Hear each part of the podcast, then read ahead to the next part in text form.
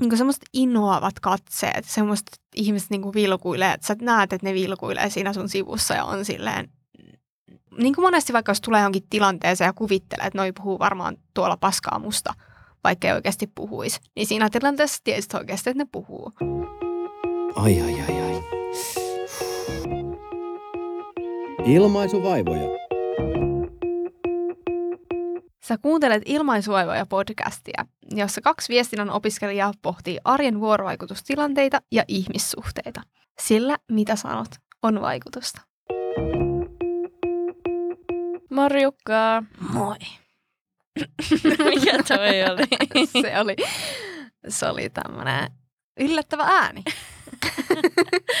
Joo. Puhumme tänään kiusaamisesta ja minä olen Kirsi Lempola. Ja minä olen Saida Harikko.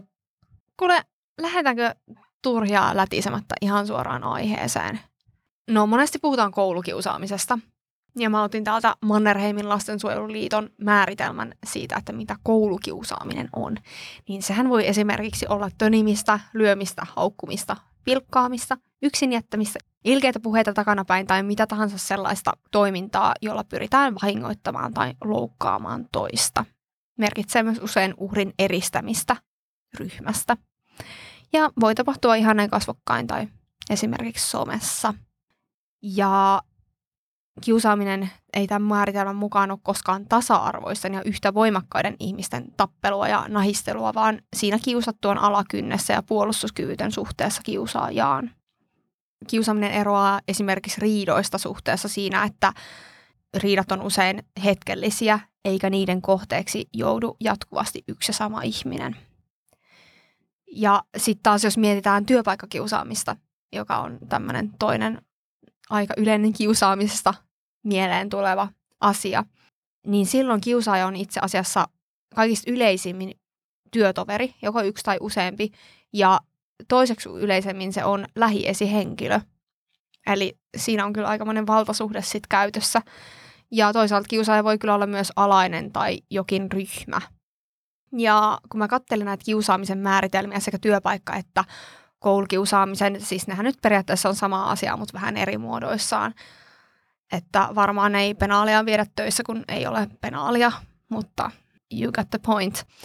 Niin, niin mulla pisti jotenkin silmää, että etenkin kun puhuttiin tuolla internetin syövereissä tuosta työpaikkakiusaamisesta, niin siinä jotenkin tosi selkeästi tuodaan esiin se, että mikä ei ole kiusaamista, että ethän vahingossa luule tätä pahaa mieltä aiheuttavaa asiaa kiusaamiseksi, niin se oli vähän outoa, koska niin kun mun mielestä mikä tahansa asia, mikä vaivaa työpaikalla tai tuntuu epämukavalta, niin se kyllä kannattaa selvittää, että oli se kiusaamista tai ei.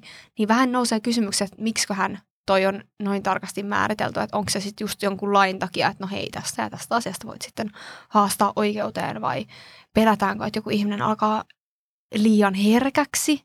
Se mulla ehkä ekana tulee mieleen, että no hei, käypäs katsomassa tuolta noin määritelmät, että tämä ei olekaan kiusaamista, niin voi tavallaan niin kuin jotenkin puolustautua siltä, että en tässä nyt oikeasti ole kiusannut.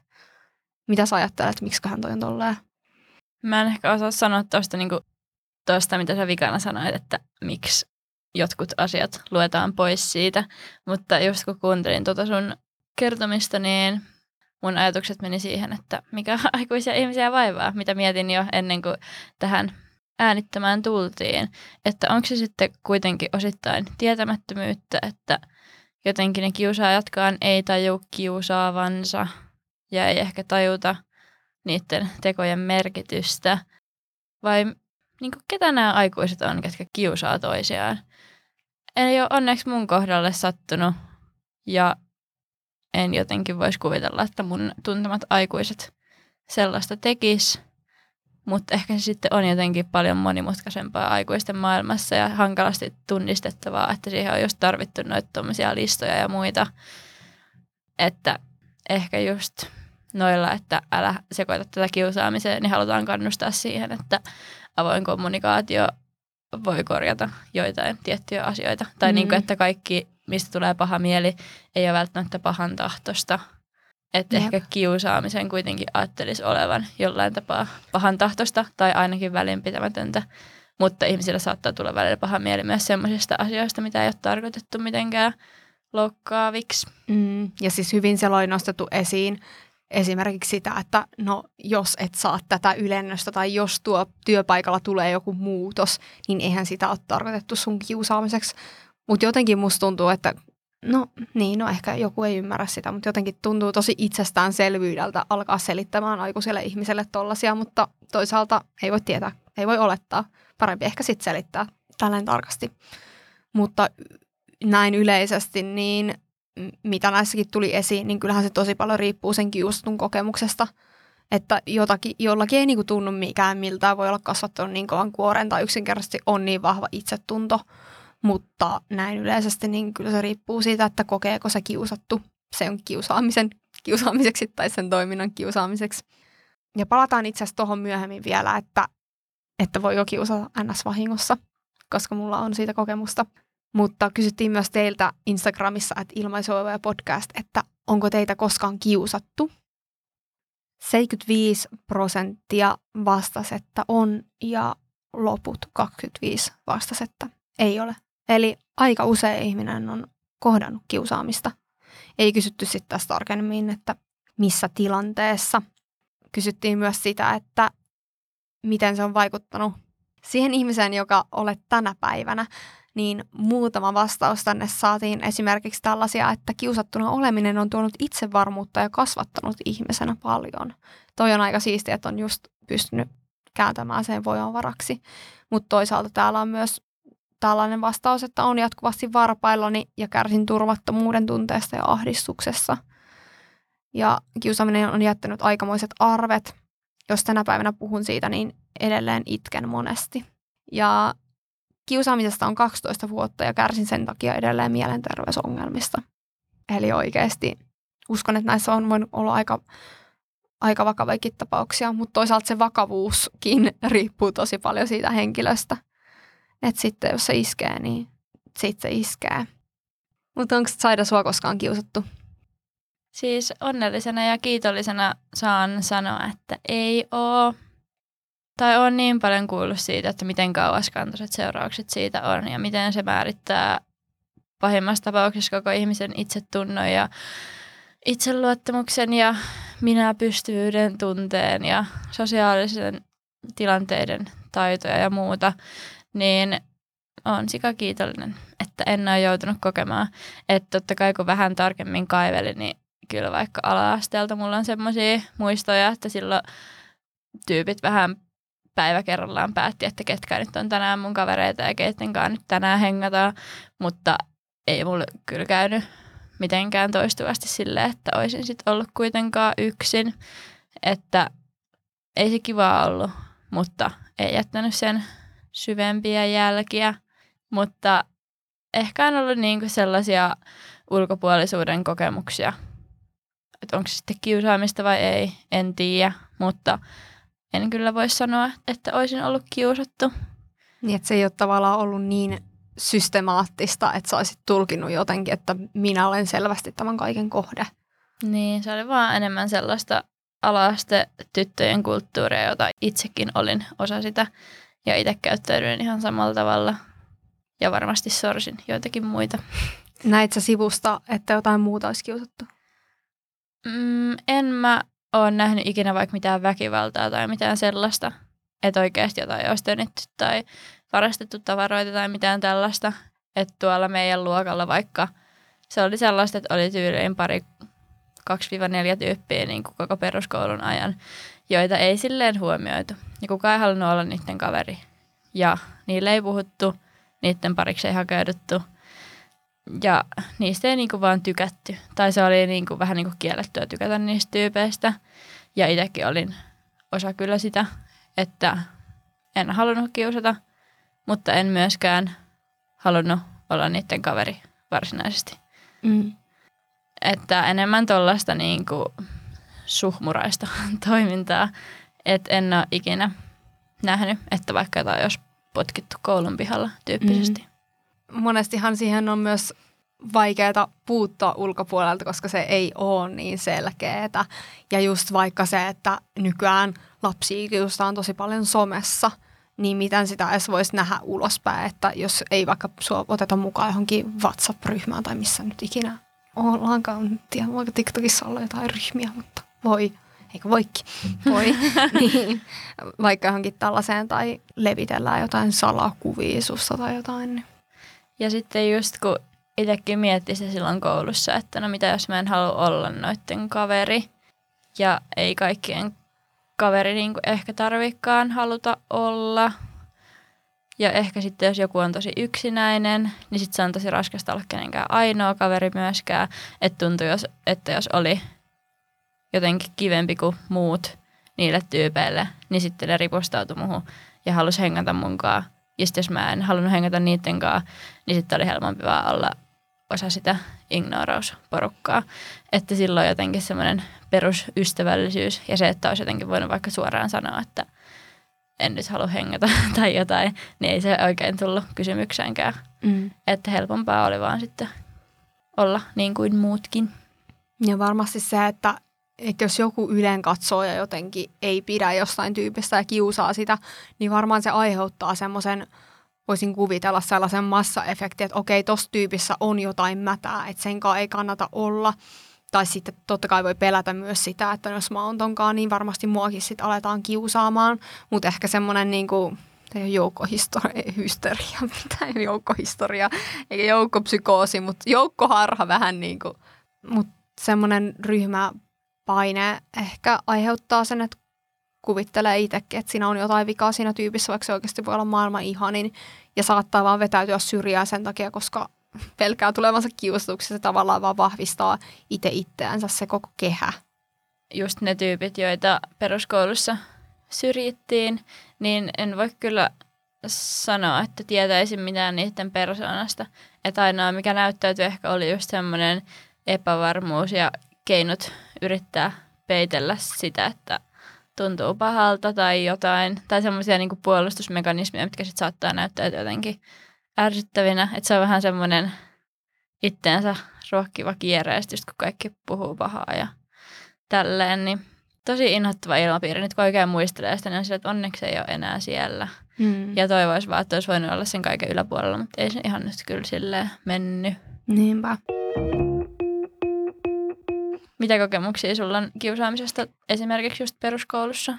No, mua on kiusattu ei ehkä silleen vaan pelkästään mua, vaan tai aina siinä on ollut jotakin muitakin tyttöjä, joita on kiusattu vaikka osa luokan tytöistä tai kaikkia luokan tyttöjä yläasteella ja sitten osa meistä ala-asteella, mutta se oli sellaista niin kuin pojilta tytöille. Ja mua jotenkin triggeroi ihan hirveästi, mä oon joskus puhunutkin sitä podcastissa, mutta yksi semmoinen mulle tuntematon ihminen kun mä päädyin keskustelemaan hänen kanssaan tuossa kiusaamisessa, niin sanon vaan, että no rakkaudesta ne hevosetkin potkii. Ja musta tuntuu, että myös ehkä ala-asteella siihen suhtauduttiin sillä tavalla. Mutta niin kuin en mä tiedä, niin kuin, että haukut sä jotain läskiksi tai ällöttäväksi tai rumaksi, jos sä tykkäät siitä. Että niin kuin, se oli, lapset on aika suoria ja osaa puhua aika ilkeästi toisilleen. Alkaa itkettää. Aa, mutta tota, tai sille jotenkin, kun en mä, en mä usein sanallista näitä asioita. Ja sitten jotenkin tajuaa, että kuinka paljon se on voinut vaikuttaa itteen. Tämä tuli jotenkin ihan puskista.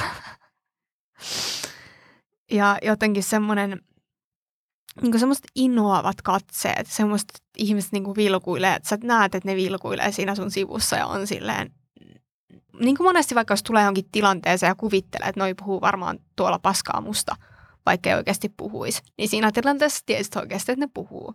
Niin totta kai se varmaan niin kuin vaikuttaa, tai on vaikuttanut vaikka mun kehon kuvaan, että että mun on pitänyt itseä tosi ällöttävänä. Ja jotenkin semmoinen myös, että, että ollaan jätetty huomiotta. Että ihan niin kuin mua ei olisi olemassakaan. Ja mulla myös itselle tuli semmoinen olo, että okei, mä vaan yritän niin kuin olla mahdollisimman huomaamaton. Että mä itsekin tavallaan alistuisin, että okei mun tehtävä nyt tässä niin kun on vaan sulautua tänne ja olla kiinnittämättä kenenkään huomiota. Että toivottavasti nyt tulisi joku muu, jota voisi ja sitten se oli jotenkin sairas, että sitten ajattelee, että hei, tota muuten kiustaa enemmän, ja toi on jotenkin ällömpi tyyppi, tai tiedätkö niistä koulun semmoisista syrjityistä tyypeistä, niin oli sille, että hei, mä oon kumminkin ton yläpuolella. Niin sekin on jotenkin silleen aika sairasta. Hmm. Mutta joo, tällaisia kokemuksia, mutta sitten niin kuin ihan positiivisesti se siitä sitten lähti, kun mä menin yläasteelle ja mä jotenkin vaan rohkaistun. Mä uskon, että mä rippikoulussa sain semmoisen kokemuksen siitä, että mut hyväksyttiin sellaisena kuin mä olin. Ja jotenkin se oli tosi hyvä kokemus ja siellä oli niinku tyyli poikia, jotka tykkäs musta ja sille, että mä en niinku enää pitänyt itseäni niin ällöttävänä. Ja sitten sen jälkeen, kun mä menin kouluun ja siellä oli ne niinku jotkut pojat, jotka jotenkin just puhu paskaa selän takana, niin mä pystyin niinku sanoa niille suoraan. Ja mä oikeasti olin, mä niinku vihaisesti sanoin niille suoraan, että hei, lopettakaa. Tai niinku kläppäkkäsin niille kaikista jutuista, mitä mä olin aina halunnut tehdä. Ja sitten mä niinku pystyin siihen, siitä tuli jotenkin semmoinen tunne, että okei, no ei enää niinku ala ryttyilemään mulle, koska mä oon nyt tämmöinen vihainen akka. Mm. Niin se kumminkin kääntyi onneksi positiiviseksi.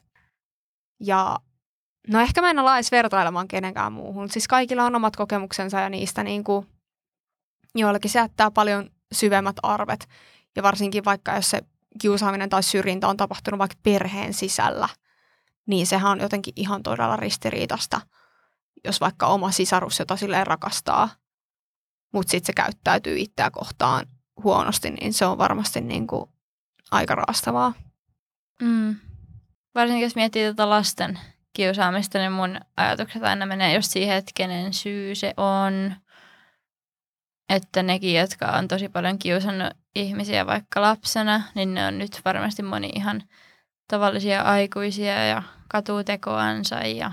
Tai ei välttämättä edes tajua, että on kiusannut, Niin, no sekin. koska ei, ei niin kuin voi tietää, mikä iskee toiseen välttämättä. Tai niin kuin, että mä ymmärrän kyllä ihan sitäkin. Ja just se, että no varmasti niin kuin on näitä kasvatusalan ammattilaisia, joilla on keinot tuota kitkeä, mutta kun se on niin semmoinen monitahoinen juttu, että se on siellä perheessä ja se on siellä koulussa ja se on niissä niin kuin kuvioissa, mitä siellä koulussa tapahtuu ja ei niin kuin pääse, saa oikein langan päästä kiinni tavallaan, että missä se ongelma on. Ja sitten kun se nujertaa sitä kiusaamisen uhria pikkuhiljaa, tai se niin kuin nakertaa sitä itsetuntoa ja sitä jotenkin olemassaolon vahvuutta tai sellaista, että miten paljon siitä jää sitten piiloa ja tajutaan vasta myöhemmin ja miten paljon vahinkoa se aiheuttaa. Että toi on niin semmoinen spiraali, että Niinpä. oksat pois. Ja sekin, että, että silloin kun mä olin lapsi, niin eihän mä käsittänyt, että se oli kiusaamista. Mä ajattelin, että noin tyhmiä ja ilkeitä tyyppejä. Mutta en mä niin olisi osannut edes mennä kotona sanomaan, että hei, mua kiusataan koulussa. Niin kuin, että ei tullut mieleenkään. En, en mä tiedä, että en mä oon tunnistanut itteeni siitä. Että mä jotenkin otin sen osaksi itseäni, että mä oon tämmöinen niin kauhea, että sen takia noin vaan on tolleen. Että ei, ei niin kuin voi mitään, että oma syyni, mikä on Mm. jotenkin ihan järkyttävää. Mutta toisaalta se, että mä ymmärrän myös sen kiusaajan puolen, koska mä oon myös itse kiusannut. Että tämä on nyt aika tämmöinen kevyt juttu, mutta jotenkin mä tajusin sen siinä, että miten oma mielentila ja tunteet ja epävarmuus voi vaikuttaa siihen, että kiusaa toista. Että tämä tapahtui ala-asteella, olisiko ollut vitosluokalla. Ja mulla oli semmoinen siis tosi hyvä kaveri, mutta jotenkin mä aloin yhdessä vaiheessa ajatella, että apua, että tuolla mun kaverilla on nolot vaatteet. ja tota, että se käyttää noloja vaatteita, että se käyttää tosi poikien vaatteita. Ja että se poikkeaa niinku liikaa massasta. Ja tavallaan mua pelotti olla sellaisen nolon tyypin kanssa, joka käyttää noloja vaatteita. Niin sitten mä jotenkin aloin huomauttelemaan sille siitä, että sä käytät tosi poikien housuja. Ja jotain tuollaista niinku ilkeitä pikkukommentteja sen vaatteista. Ja ihan oikeasti mun tarkoitus oli tavallaan hyvä siinä, että voi vitsi, kun toi ei olisi toi mun kaveri niin nolo enää. Mutta Jaloa. oikeasti ihan kauheeta. Mutta sitten yksi päivä mun opettaja vaan veti mut sivuun ja sanoi, että hei Kirsi, meidän pitäisi jutella yhdestä jutusta. Ja se kertoi, että tämä mun kaveri äiti oli soittanut kouluun ja sanonut, että mä kiusaan sitä tyyppiä. Ja mä olin ihan silleen, että mitä ihmettä, mä yritin vaan pelastaa sen. Että nolo, nolhaa vasta itseään. Mutta sitten mä menin sen jälkeen kotiin ja oli jotenkin ihan vihasena kerroja äitille siitä, että mitä ihmettä, että toi jotain tuollaista selittää. Mutta jotenkin siinä vaiheessa mä uskoin vasta sitä, kun äiti oli mulle silleen, että hei, että jos se tuntuu sitten ihmisestä, että se on kiusaamista, niin silloin se on kiusaamista. Ja niin kuin, että that's it. Että jos ei mua loukkaa joku juttu, niin ei se tarkoita, että jotain toista ei loukkaa. Niin siitä mä vasta jotenkin, että kun se ihminen isolla, mulle isolla auktoriteetilla kertoo, että asiat nyt on näin, niin sitten mä jotenkin onneksi sisäistin sen ja niin kuin lopetin sen kiusaamisen. Mm. Tuli mieleen mäkin ala-asteella, kun yksi mun kaveri, joka oli aina välillä mun paras kaveri ja aina välillä sit ei ollut, niin sen äiti osti kaikki sen vaatteet ja valitsi sen vaatteet aamuisin. Ja mä vieläkin muistan just, kun sillä oli mun mielestä ihan hirveä asuyhdistelmä. Semmoinen vihreä teepaita ja vaaleanpunainen V-aukkonen neule sen päällä. Ja se vihreä teepaita pilkisti sieltä niin kuin sen hienon vaaleanpunaisen pehmeän neuleen alta. Ja sitten se oli musta ihan hirveän näköinen. Ja sitten mä just kans tolleen sanoin siitä. Ja aina olin silleen, että no miksi sä nyt valitset itse sun vaatteita. Ja aina olin silleen, että onko äiti valinnut sun vaatteet. Että mä samaistun tuohon sun kokemukseen, että ehkä mäkin olin silleen, niin kuin, että no hei, tiedät, että voi pukeutua myös niin kuin, kivasti. Niin, jep. Ja ehkä just, jos millään tavalla eros siitä massasta, niin se oli todellakin jo aihe siihen kiusaamiseen. Siis musta tuntuu, että mä oon kyllä kans kiusannut ihmisiä. Ja ainakin loukannut ihmisiä tosi paljon elämäni aikana. Mulla tulee vieläkin tosi paljon vastaan niitä tilanteita, että mä oon loukannut jotain haluamattani. Ja en nyt voi ehkä sanoa ihan täysin käännettä haluamattani, koska kyllä mulla on semmoinen piirre, että mä tykkään sanoa viimeisen sanan. Tai vähän niin kuin silleen servata, käyttäen tällaista niin kuin vanhaa, takas 2010-luvulle servaamaan. Tai silleen, että jos tulee joku kuitti, niin sitten multa tulee vähän pahempi kuitti. Ja sitten tulee paha mieli sille toiselle. Että niin kun, se on kyllä ollut mulla aina ja on edelleenkin. Mutta ehkä semmoista oikeata kiusaamista, niin musta tuntuu, että mä oon kyllä kiusannut mun sisaruksia. Ja just nimenomaan kun mainitsit tuossa jakso alussa sen valta-asetelman, mikä yleensä liittyy kiusaamiseen, niin mulla on ollut vanhimpana siis sisaruksena just valta esimerkiksi pelotella niitä. Mä jotenkin, se oli mulle viihdettä, kun mä sain ne itkemään. Niin kuin, että ne vaikka pel- pelkäs jotain juttua, mitä mä tein. Mm. Jotain hirveitä ilmeitä tai jotain pimeässä, jotain leikin jotain hirviötä. Että niin kuin silleen, että toisaalta joo, ne oli leikkiä, mutta ne oli ihan aitoja, innoittavia tunteita, mitä siitä heräsi. Osaatko sanoa, että miksi sä teit sitä? En mä tiedä, siis mä oon varmaan, en mä tiedä, onko se niinku yleistä, että tykkää nähdä, kun sisarukset jotenkin itkee. Sehän kauhean kuulostaa. Siis, Mutta voiko se olla jotain, niinku, olitko sä kateellinen, niille saiko enemmän huomioon tai no varmasti joku on jossain vaiheessa saanut enemmän huomiota kuin minä, jos mulla on niin paljon pieniä sisaruksia. Siis en mä tiedä, se oli jotain, jotain viihdettä se vaan oli, en mä niinku niin. sen tarkemmin tiedä. Ja sitten just vaikka oli kiva silleen liittoutua mun veljen kanssa silleen, että me hengataan vaan kahdesta silleen hä, meillä on kiva. Ja sitten me jätettiin meidän sisko ulkopuolelle. Ja en tiedä miksi, me vaan tehtiin sellaista. Ja siis, sitten se oli tosi yleinen lause aina meillä, tai aina joku huusi silleen, että sä aina kiusaa, tai niin kuin oli siinä nyt muidenkin nimet niin kuin aina vuorotelle. Mutta se oli semmoinen juttu, että ainahan sitä oli silleen, että toi kiusaa. Ja sitten vanhemmat oli silleen, että no, älä nyt kiusaa. Ja mm, tälle, totta, se on ehkä vähän, tai voi olla eri tai voi olla sama kuin se koulukiusaaminen. Mm. Mutta joo, kyllä mä oon niin kuin sisaruksiani kiusannut. Siis mä muistan kanssa, tuli tosta mieleen, että jotenkin kun mä olin tosi silleen helposti reagoiva ja jotenkin tosi temperamenttinen henkilö silloin pienenä, niin mulla oli helppo myös kiusta, koska musta aina sai jonkun reaktion niin kuin kaivettua esiin. Et monesti vaikka, mä en usko, että mun sisko, niin kuin, että se oli ikinä mun siskon idea, mutta monesti vaikka kun me mun siskon kanssa oltiin jossain kaverilla, niin tavallaan ne kaveri ja sisko liittoutui yhteen ja sitten niin ne kiusas mua, koska mä aina aloin, niin kuin, mä ärsyin ihan sikana ja aloin itkeä, menin kertoa äitille ja olin tosi vihainen ja tavallaan se oli helppo kaivaa se reaktio ulos musta. Niin, siis sitä reaktiota vaan niin kuin kaivo. Tunnistan, mutta en mm. sitä, niin kuin en mä siihen juurisyyhyn pääse niin. kiinni, että mikä se sitten oli. Mutta jos mietitään vähän tämmöistä ei niin näkyvää kiusaamisen ja ulosjättämisen muotoa, niin mä oon alkanut tässä kirjoittelemaan omaa graduani, johon mä oon ottanut tällaisen käsitteen mukaan nyt ainakin alustavasti kuin ostrakismi. Kuulostaako tutulta? En ole ikinä kuullut. En tiedä, mitä tarkoittaa. Joo, siis mullekin tämä oli ihan uusi, mutta mä sain kuulla tuossa graduprosessin vaiheessa, että hei tällainenkin on ja kannattaisi ottaa tämä mukaan, niin mähän sitten lähdin tutkimaan enemmän ostarkismia. Ja se siis käytännössä tarkoittaa sitä, että jätetään toinen ihminen joko tarkoituksella tai tahattomasti huomiotta.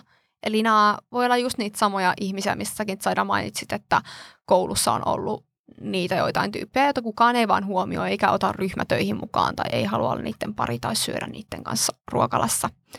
Ja se saa yleensä sen ihmisen jollakin tavalla tuntemaan itseensä näkymättömäksi.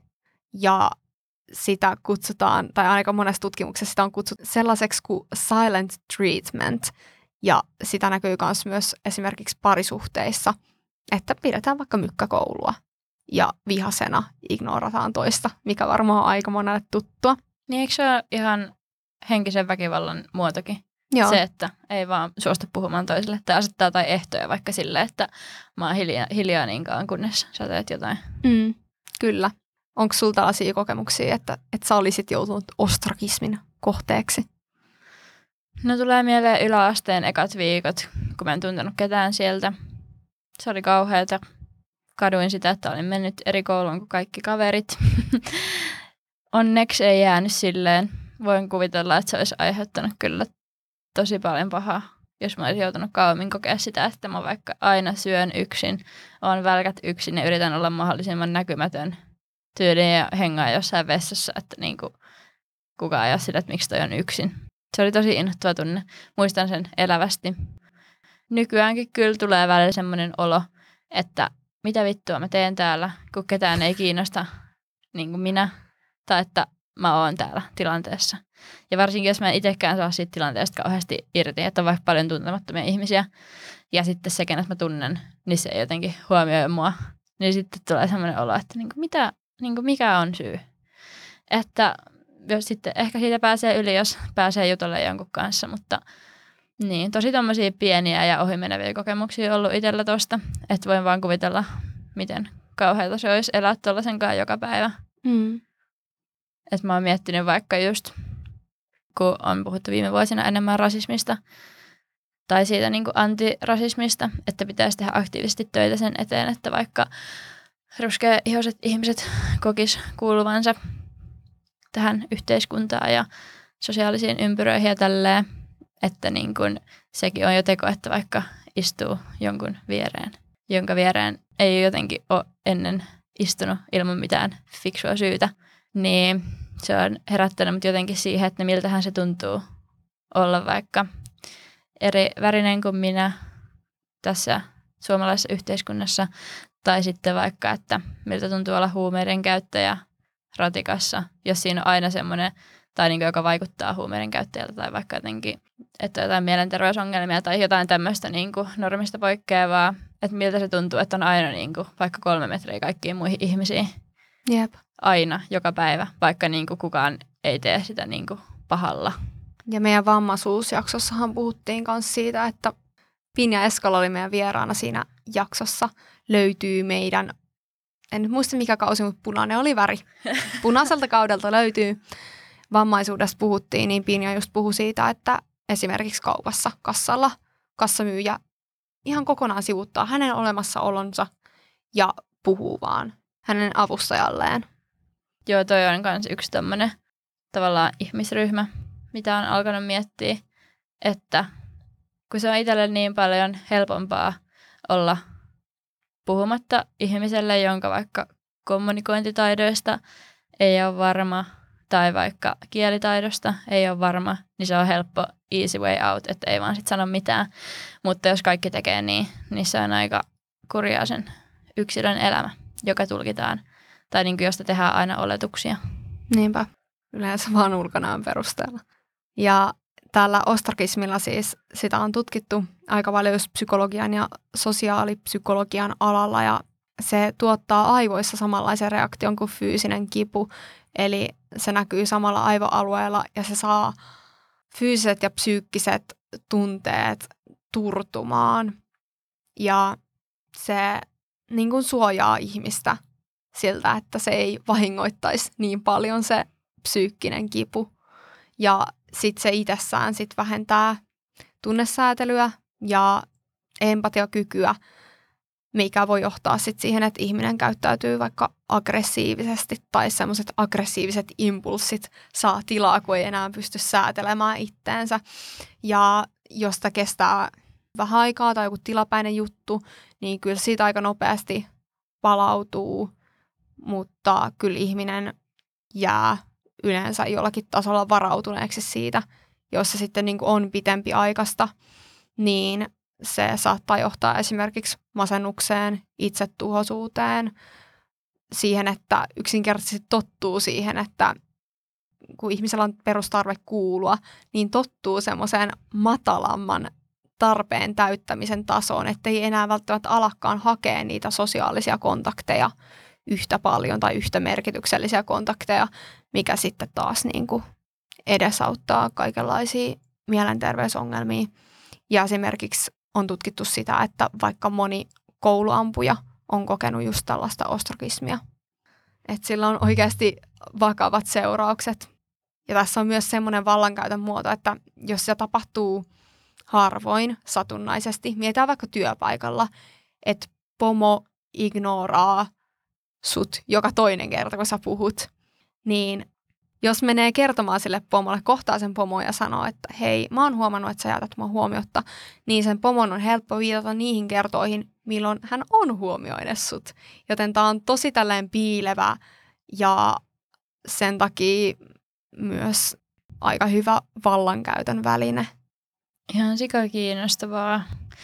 Just toi kouluampuja juttu, että jos on ollut vaikka koko elämässä tosi näkymätön olo, niin sitten tarttuu johonkin semmoiseen keinoon, mitä ei voida olla huomaamatta. Niin tuosta vissiin puhuttu just noiden vaikka semmoisten ns-hankalien lasten kohdalla, että jos ne ei saa kotona huomiota, niin sitten koulussa tehdään kaikkeensa, että joku reaktio saadaan aikaiseksi keinolla millä hyvänsä.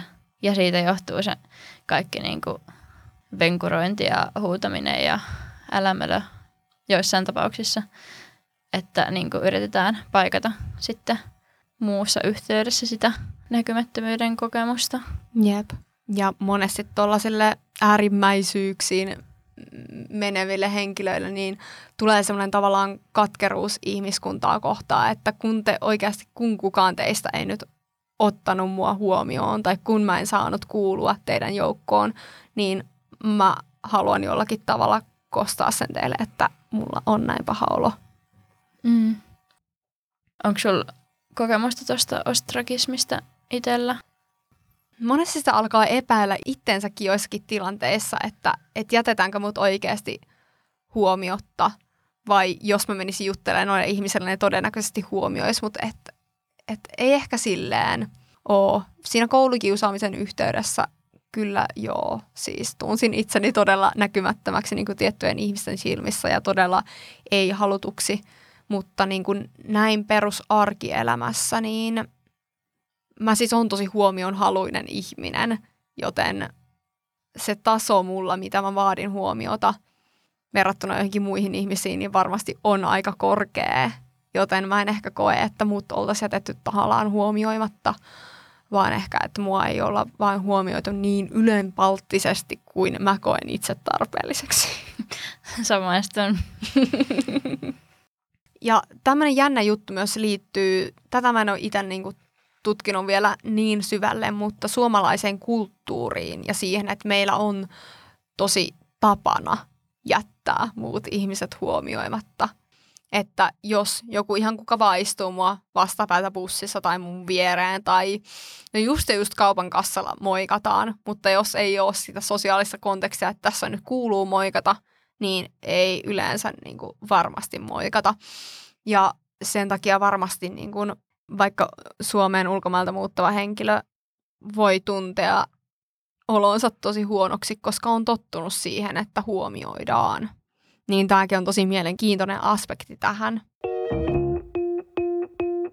Vielä tähän niin kuin huomaamattomaan vallankäyttöön ja kiusaamiseen liittyy myös mikroaggressio. Ja mikroaggressiosta on tosi paljon puhuttu nyt rasismikeskustelun ympärillä, mutta ne siis voi kohdistua oikeastaan mihin tahansa vähemmistöön.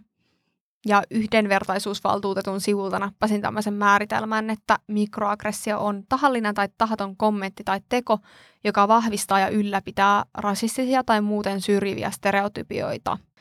Ja esimerkiksi se, että ootpa sä hyvä puhumaan suomea, vaikka olet tummaihoinen, tai ootpa sä hauska, vaikka sä oot nainen, tai ootpa sä miehekäs, vaikka oot homo-tyyppisiä, ihan siis hirveitä letkautuksia. Ja mikä tässä on niin kamalaa, että okei, tämä ihminen ei, ei nyt vaan tiedä, että tosiaan homo voi näyttää kyllä ihan miltä tahansa, eikä just joltain tietyltä stereotypialta, niin se tuo esiin sen ennakkoluulon ja kielteisen ajatuksen, mikä sillä toisella ihmisellä on siinä takana. Ja sitten just, kun se sama toistuu päivästä ja viikosta toiseen, että oikein hierotaan sun naamaan sitä, että sinä olet erilainen, niin varmasti kasaantuu vielä se ongelma. Mm. Ja se samalla myös toiseuttaa, eli luo sellaisen meidän ryhmän ja teidän ryhmän, että oi vitsi, että kun sä oot tollanen, te olette, te ootte, joku tietty ryhmä olette tollasia ja me ollaan tällaisia, niin se vaan niin kuin luo kuilua ihmisten väliin ja asettaa eri asemiin. Ja tässä on oikeastaan sama kuin tuossa ostrakismissa, että jos tästä huomauttaa, niin se voidaan aika helposti taputella sillä, että no mä tarkoitin vaan hyvää. Ja totta kai se ihminen on voinut tarkoittaa hyvää tai olla tarkoittamatta pahaan, mutta olennainen asia on se, että jos se toinen ihminen kokee, että tämä loukkaa minua, niin sit se loukkaa. Ja sitten pyydetään anteeksi ja yritetään olla toistamatta niitä virheitä.